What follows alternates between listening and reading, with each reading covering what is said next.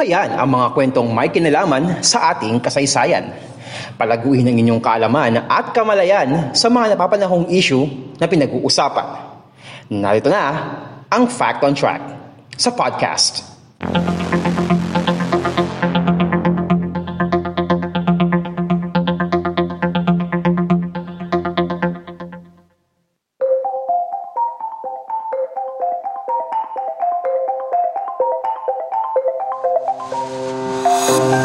Kasaysayan, kaalaman at mga napapanong usapin sa lipunan Fact on Track sa podcast. Dating gawin, mapapakinggan tayo sa ating mga audio platforms every Thursday sa Spotify, Anchor, Pocket Cast, Google Podcast, and sa Red Circle. So kung gusto niya mapakinggan siya through Red Circle, the link is in the description box below. And dating gawin rin, mapapanood tayo every Thursday sa ating mga video platforms such as sa YouTube, dito sa channel na to, sa Podcast si Mans, and sa Facebook page natin na Podcast si Mans. So para updated kayo, please do subs- like and subscribe sa ating di- YouTube channel and hit the notification notification bell button para updated kayo. Same goes with Facebook. Like and follow and like nyo na rin para updated tayo sa ating mga recent content. So, before, nakapag-topic na rin, napag-usapan na natin before ang about sa ating isa sa paboritong liga, ang NBA. So before last year, napag-usapan na natin ng tungkol sa The Last Dance, yung two-part episode natin about sa Last Dance and kung ano yung nangyari nun. And noong August naman last year, napag-usapan na rin natin ang ating ang isa sa ating mga paboritong NBA player o NBA icon na si Kobe Bryant. And netong May lang, napag-usapan na rin natin ang tungkol sa mga Pinoy sa NBA. So for this time, we would be talking about another NBA player. Now, here's the deal. This player is one of my most favorite players sa panahon na to, ngayong mga time na to.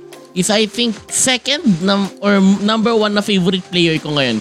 And that player is our guy, the Greek freak, Yanis Antetokounmpo.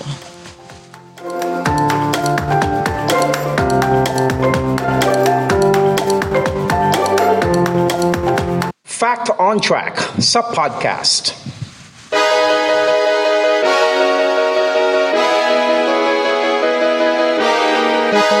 Ipinanganak noong December 6, 1994 sa Athens, Greece, si Giannis Antetokounmpo ang pangatlo sa limang anak na lalaki nila Charles Antetokounmpo, isang dating Nigerian football player, at Veronica Antetokounmpo, isang dating high jumper na pawang Nigerian immigrants. Sila pareho yung parents niya. So maliban sa kanilang panganay na si Francis na isang football player, ang magkakapatid na Antetokounmpo ay pawang mga basketball player at tatlo sa kanila ay pawang mga NBA champion niya. So that is Costas nung 2020 with the LA Lakers, Giannis and Thanasis ito lang with the Bucks. Lumaki si Giannis kasama ang kanyang pamilya sa Sepolia sa Athens samantalang naiwan sa Lagos, Nigeria ang kanyang panganay na, ang kanilang panganay na si Francis sa puder ng kanilang lolo at lola. Dahil sa pagiging immigrants, nahirapang makahanap ng trabaho ang kanilang mga magulang kaya napilitan sila Yanis at Thanasis na magbenta ng mga gamit-gamit gaya ng mga relo, handbags at sunglasses. Dumating ang pagkakataon na wala silang matuluyan dahil napapaalis sila sa mga tinutuluyan nilang bahay dahil nga wala silang permanent na job. Nahirapan naman makaha- makakuha ng Greek citizenship ang apat na magkakapatid dahil bumabatay ang Greece sa Jus Sanguinis na kung saan kinikilala ang pagkamamamayan ng isang tao batay sa lahi ng kanyang mga magulang regardless kung saan ka pinanganak upang kilalaning mamamayan ng Greece upang kilalaning mamamayan ng Greece. Sa kasong ito ay walang lahing Greek ang pamilya dahil nga mga Nigerian immigrants talaga sila. Dahil sa kawalan ng papeles mula sa Greece o Nigeria ay itinuring sila na stateless yung ano mga anak nila eh, o hindi mamamayan ng isang bansa. Dahil sa pagiging stateless ay hindi pinayagan lumabas ng Greece si Giannis hanggang siya ay tumungtong ng 18 years old. And noong May 9, 2013, ginawaran siya ng Greek citizenship 2 months before ang 2013 NBA draft. Taong 2014, 2015 naman nang gawaran siya ng Nigerian citizenship Dahil dito ay tinuturing siyang dual citizen ng Greece at Nigeria. Tulad ng kanyang ama at ng kap- kanyang panganay na kapatid, nakahiligan ng batang Yanis ang football. Unang beses siya naglaro ng basketball noong 2008, ngunit napamangha niya ang scouts dahil sa kanyang angking laki at talento. He was just 13 years old that time ha. Isa sa mga scouts ay mula sa Philatleticos, isang di- isang second division team sa pro league nila sa Greece. Ngunit halos magmakaawa ito kay Yanis dahil ang gusto talagang laruin ni Yanis ay football at hindi basketball. Nagmakaawa siya na please na maglaro ka for our team sa Philatleticos nga. Pinak pinangakuan niya ito na ihahanap ng trabaho ang kanya mga magulang upang makumbinsi lamang siya na maglaro sa koponan. Napapayag niya ito at binigyan ng koponan ng kanyang mga magulang ng 500 euros, 500 euros kada buwan kasama ang kanilang mga pangangailangan para lang maglaro siya. So, we, kami bahala sa family mo, maglaro ka lang. Yun ang yun ang trade-off doon. Gaya ng mga baguhan sa basketball ay kinakitaan si Yanis ng pagkahilaw sa laro. Which means yun nga, he's a raw prospect pa that time syempre. Late naman na rin siya nag-start ng basketball.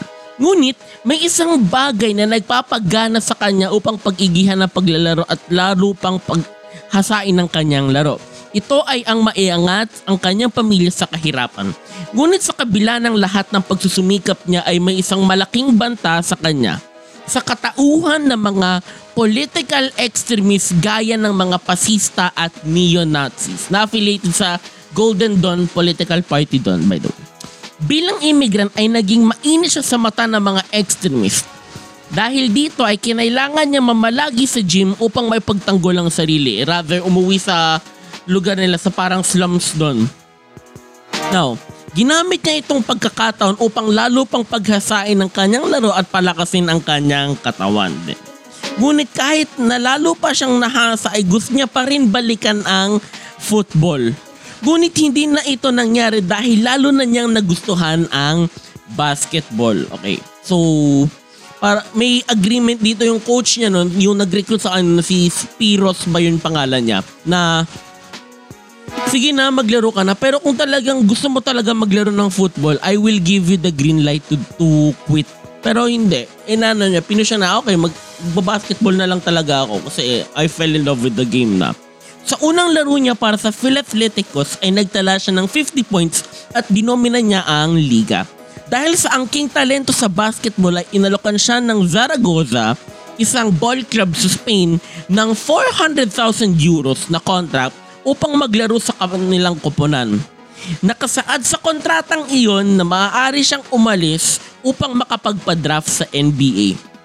Ginamit niya yung yung clause na yun, yung opt-out clause na yun para makapaglaro, makapagpa-draft sa NBA. So ayun, matagumpay naman siyang nakaalis sa kontrata at siya ay nag-draft as 15th overall pick ng Milwaukee Bucks that noong 2013. Subalit, may isa pang pagsubok na kailangang harapin si Giannis matapos niyang lumipat sa Amerika. Dalawang beses nang na-deny ang visa ng kanyang mga magulang. Kapag na-deny ang visa ng kanyang mga magulang sa ikatlong pagkakataon, ay hindi na silang maaaring makalipad papuntang Amerika. So meron silang tinatawag na three strike policy na for the third time, kapag ma-deny yung visa mo, you cannot go to America na. Ayon mismo sa kanya, kung na-deny ang visa ng mga magulang niya ay nanaisin na lang niya na maglaro overseas.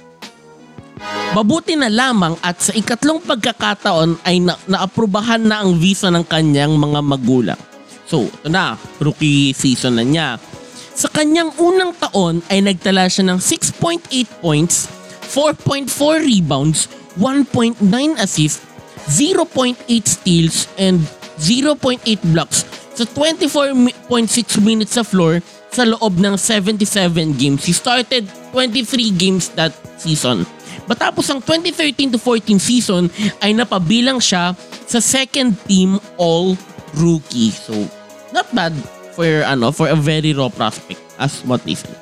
Napasama siya bilang starter para sa East All-Stars noong 2017 All-Star Game. Ay, 2017 All-Star Game. Ito yung huling beses na East versus West. And isa sa, dala, and isa sa mga iconic moments niya dito is yung una, pinosterize niya si Stephen Curry no, na naglalaro for West All-Stars. And pangalawa, yung nag, nagpaka-hurdles na lang si Steph Curry nun sa may free throw line nun para hindi na siya ma-posterize ni Giannis nun. By the way, sa unang poster, sa unang poster dunk na yun ni Giannis is it's from a box out. Mintis sa three-point shot ni Paul George yun. And ayun, ang una sa kanyang limang All-Star appearance. So right now, he's a five-time All-Star. Siya ang pinakabatang manlalaro sa kasaysayan ng Milwaukee Bucks na naging All-Star starter sa edad na 22 years and 74 days. Dahil sa kanyang kahanga, dahil sa kahanga-hanga niyang performance, ay ginawaran siya ng Most Improved Player Award at napabilang sa second team All-NBA matapos siya magtala ng 22.9 points, 8.8 rebounds, 5.4 assists, 1.6 steals at 1.9 blocks in 35.6 minutes of play sa 80 sa 80 laro o 80 games. Nagtapos ang kanyang koponan na Milwaukee Bucks sa 6th place sa Eastern Conference matapos magtala ng 42 wins and 40 losses na record. Subalit nabigo sila sa kamay ng Toronto Raptors, Toronto Raptors sa first round ng playoffs sa loob ng 6 games. So ano yon medyo syempre bago pa lang sila nun. Siya ang ikalimang manlalaro sa kasaysayan ng NBA na nanguna sa kanilang koponan sa limang major statistical categories. Points, rebounds, assists, steals, and blocks. So ito yung unang apat. Si Dave Cowens ng Boston Celtics, Scottie Pippen ng Chicago Bulls, Kevin Garnett at that time ng Minnesota Timberwolves and si LeBron James ng Cleveland Cavaliers ata. Cleveland Cavaliers pa lang siya noon nung time na yun. Muli na naman siyang hinirang na All-Star starter sa sumunod na taon at napasama sa second team All-NBA sa taong iyon. Matapos magtala ng 44-38 na winless record at pumwesto bilang second, seventh seed sa Eastern Conference. Muli din niyang sinapit ang katulad na tadhana nang tapusin ng Boston Celtics ang kanilang season sa first round ng playoffs matapos ang 7 games. So that's a 4-3 series loss against the Boston Celtics. Yung 2 seed na Boston Celtics na later on ay maglalaro sa Eastern Conference Finals against Cleveland Cavaliers. Pagpasok ng 2018 to 2019 season, sa pamumuno ng bagong coach na si Mike Budenholzer, ay sinimulan ng Bucks ang kampanya sa pananaig sa unang pitong laro at sa 25-10 na kartada bago magbukas ang 2019. Yung calendar year ng 2019 ha. Natapos ang kanilang regular season sa 60-22 na win-loss record ang unang 60-win season ng koponan matapos ang 1980 to 1981 season. Dahil dito ay ginawaran si Giannis Antetokounmpo ng kanyang unang Most Valuable Player Award at napasama siya sa First Team All-NBA. Umangalawa rin siya sa taong iyon sa Defensive Player of the Award na napalalunan ni Rudy Gobert ng Utah Jazz. Na naig sila sa first round ng playoffs matapos lampasuhin ang Detroit Pistons so sweep 4-0. Ang kanilang unang playoff series win matapos ang 2001 East Semifinals kontra sa Charlotte Hornets. Nakaganti rin sila sa Boston Celtics sa second round matapos talunin ng Bucks sa apat na sunod ng laro ang Celtics sa limang games. So, first game, sa game 1 nun panalo ang Boston Celtics while the rest 2 to 5, it's all about Bucks. Sila na yung nanalo doon. Yun yung nag yun sinasabing nag-implode daw yung Boston Celtics. Matap matap natapos ang kanilang season ng gu, ng gupuin ng eventual champions na Toronto Raptors ang Bucks sa loob ng 6 games. Sa sumunod na taon ay muli namang nasungkit ni Giannis Antetokounmpo ang MVP award. Ngunit sa pagkakataong ito, napanalunan na rin niya ang Defensive Player of the Year award. Siya ang ikatlong manlalaro na nagwagi ng MVP award at DPOY award sa parehong season. So ang una is si Michael Jordan noong 1988 and si Hakeem Olajuwon noong 1994.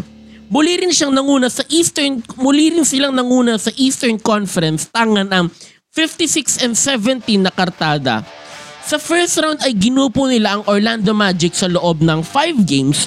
Ito yung game, ito yung series na kung saan nasa bubble na sila neto and yung game 4 ata or game 5 na hindi nilaro hindi muna naglaro ang nag-agree sila na hindi muna maglaro dahil sa ano na, dahil sa pakisuy ng box. Ito yung may pinatay na Black American nun and parang protest nila yon. So hindi hindi sila naglaro ng game 5 na yon. So pinospone na lang muna yung game 5 then move na lang ng isa pang araw ng ibang day. So, to next. Subalit winawakasan ng Miami Heat ang kanilang season matapos gupuin ng Heat ang Bucks sa loob ng 5 games. Ito na yung tinatawag nilang ball defense. Yung babakuran nila yung paint, marami ikaklag nila yung paint ng defense, defending team para hindi makapag-penetrate dun si Giannis. Kasi nga ang style niya is parang bully ball na parang yung traditional center mo nung araw na dominate sa paint, ganon. And then, and then hinayaan nila na yung ibang teammates niya ang tuma ang mag-beat sa kanila kasi at that time hindi naman din di pa naman ganun ka-refined yung offense sa half court ng Bucks nun. Sa katatapos lang, so yun, nag-end yung season nila. Sa katatapos lang na 2020 to 2021 NBA season, nagtapos ang Bucks sa third seed sa Eastern Conference sa pamamagitan ng 46-26 na kartada. Nung All-Star game nito noon, itong 2021 season noon, naghinirang siyang All-Star MVP sa taong ngayon matapos magtala ng 35 points sa 16 of 16 field goal shooting. So wala siyang mintis that game. Meron pa, alam ko meron pa siyang tatlong 3-point shots nun eh. Sinorpresa nila ang lahat nang walisin ang Miami Heat sa first round ng playoffs. Ganti-ganti lang daw sabi nila. Subalit hindi naging madali ang naging laban nila sa second round kontra sa Brooklyn Nets. Na wala si James Harden sa karamihan ng serye at wala si Kyrie Irving matapos matapakan ang paa ni Giannis Antetokounmpo sa Game 4 na sa rebound play na lumanding sa paa ni Giannis si Kyrie Irving and nag-cause ng isang ankle sprain nun na nag-rule out kay Kyrie Irving for the rest of the series. So, sa Game 4 ay pinwersa ang serye sa 7 games dahil sa all-time performance ni Kevin Durant sa Game 5 nang magtala ng 49 points, 17 rebounds at 10 assists at hindi siya inupo sa buong laro. The entirety of the game naglaro siya. So, needed kasi every single point niya nun, every single thing na ginagawa niya nun is needed ng team. Sa huli ay nanaig ang Bucks sa overtime at umabante sa Game 7 na to ha, nan- nanaig sila via overtime at umabante sila sa Eastern Conference Finals. Dito ay nakatapat nila ang Atlanta Hawks kung saan nanaig ang Bucks sa loob ng 6 games. Pero hindi naging madali tong laban na to ha. Kung napanood nyo yung series nila nito nun, hindi naging madali yung laban. Sa Game 4 ay nagtamo ng hyper-extended ni si Giannis dahilan upang hindi niya matapos ang laro at hindi siya paglaruin ng Game 5. Naglaro si Giannis sa Game 6 ngunit nilimitahan lamang ang kanyang mga minuto. So, in under minutes restriction siya. Kaya alam ko 14 points lang ata siya nun or baka or di na ata siya nilaro nun. Ngunit kahit limitado ang kanya naging minuto ay nagawa pa rin ng Bucks na talunin ng Atlanta Hawks at muling pumwesto sa NBA Finals matapos ang 47 years. Sa NBA Finals ay agad tumalon ang Phoenix Suns sa 2-0 lead matapos gupuin ng Milwaukee Bucks sa Game 1 at Game 2 sa bahay ng Suns. So yung Game 1 nun, ang lamang ay 13 points and Game 2, ang lamang ng Phoenix Suns ay 10 points. Ito yung medyo masakit sa mata yung laban na to kasi ang daming, to be honest, ang daming na dami ako napansin na defensive lapses ng ng Bucks dito na kinakapitalize ng Suns para makascore sila nun. Nakabawi ang Bucks nung Game 3 matapos tambakan ang Suns ng 20 points.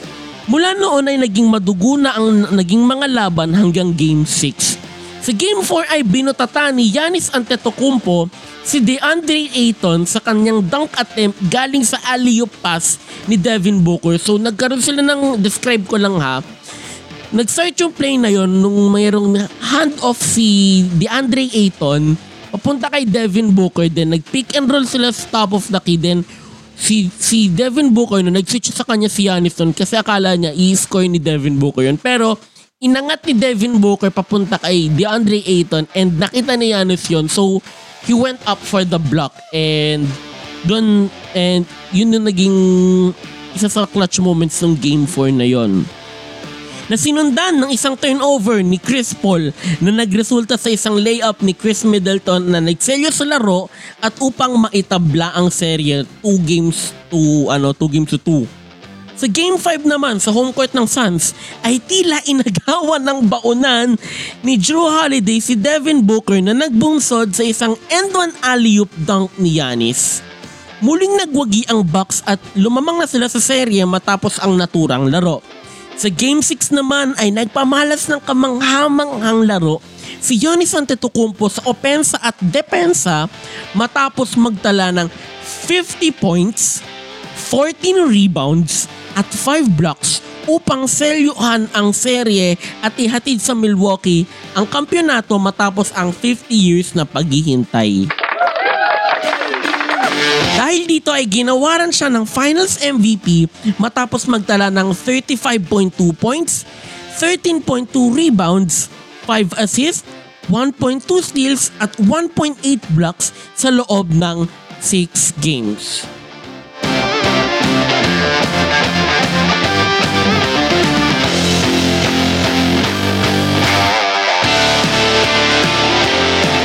Ito ang Fact on Track sa podcast.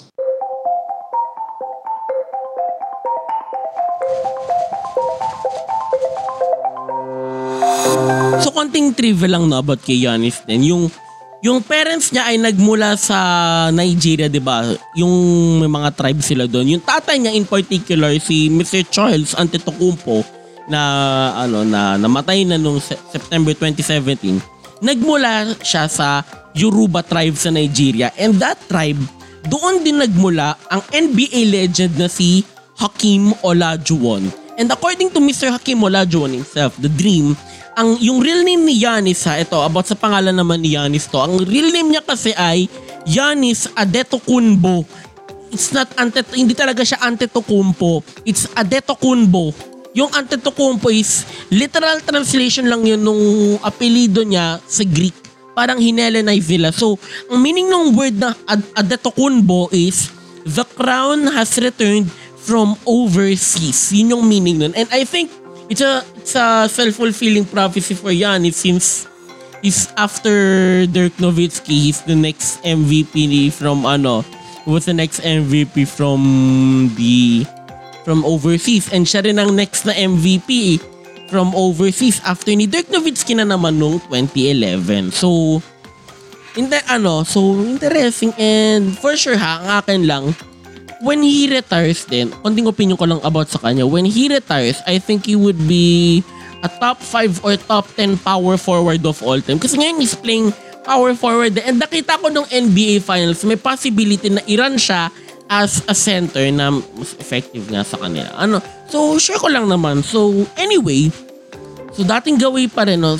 bukas sa GPS Podcast, ah, pupunta tayo sa Rome. And, aalamin natin kung anong lungsod nga ba sa Timog Katagalugan ang tinatawag na Little Rome. So dating gawin, kung nagustuhan nyo ang ating episode, mangyari lamang po na i-like at na i-like ang ating Facebook, follow ang ating Facebook page, ang Podcast ni Mans, and gayon din ang ating YouTube page, YouTube channel, ang Podcast ni Mans, and click the notification notification bell button para updated tayo. And, ganun pa rin, ganun pa rin, no? So, follow nyo ang Instagram ng Podcast ni Mans. Meron na tayong sariling Instagram. So i-follow nyo ang ating Insta- mangyaring i-follow nyo ang ating Instagram page at podcast ni Mans and personal social media accounts ko. So you may follow me on Twitter at SNRMLNC and on Instagram at SNRMLNC. And muli, ito na naman ng isang edition ng Fact on Track sa podcast. God bless everyone. God bless the Philippines. Purihin po natin ang Panginoon.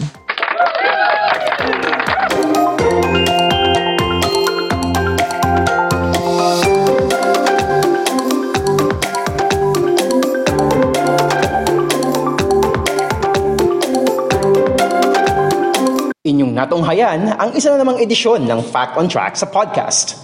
Patuloy na subaybayan ang Fact on Track sa Spotify, Anchor, Google Podcast, Red Circle at Pocket Cast.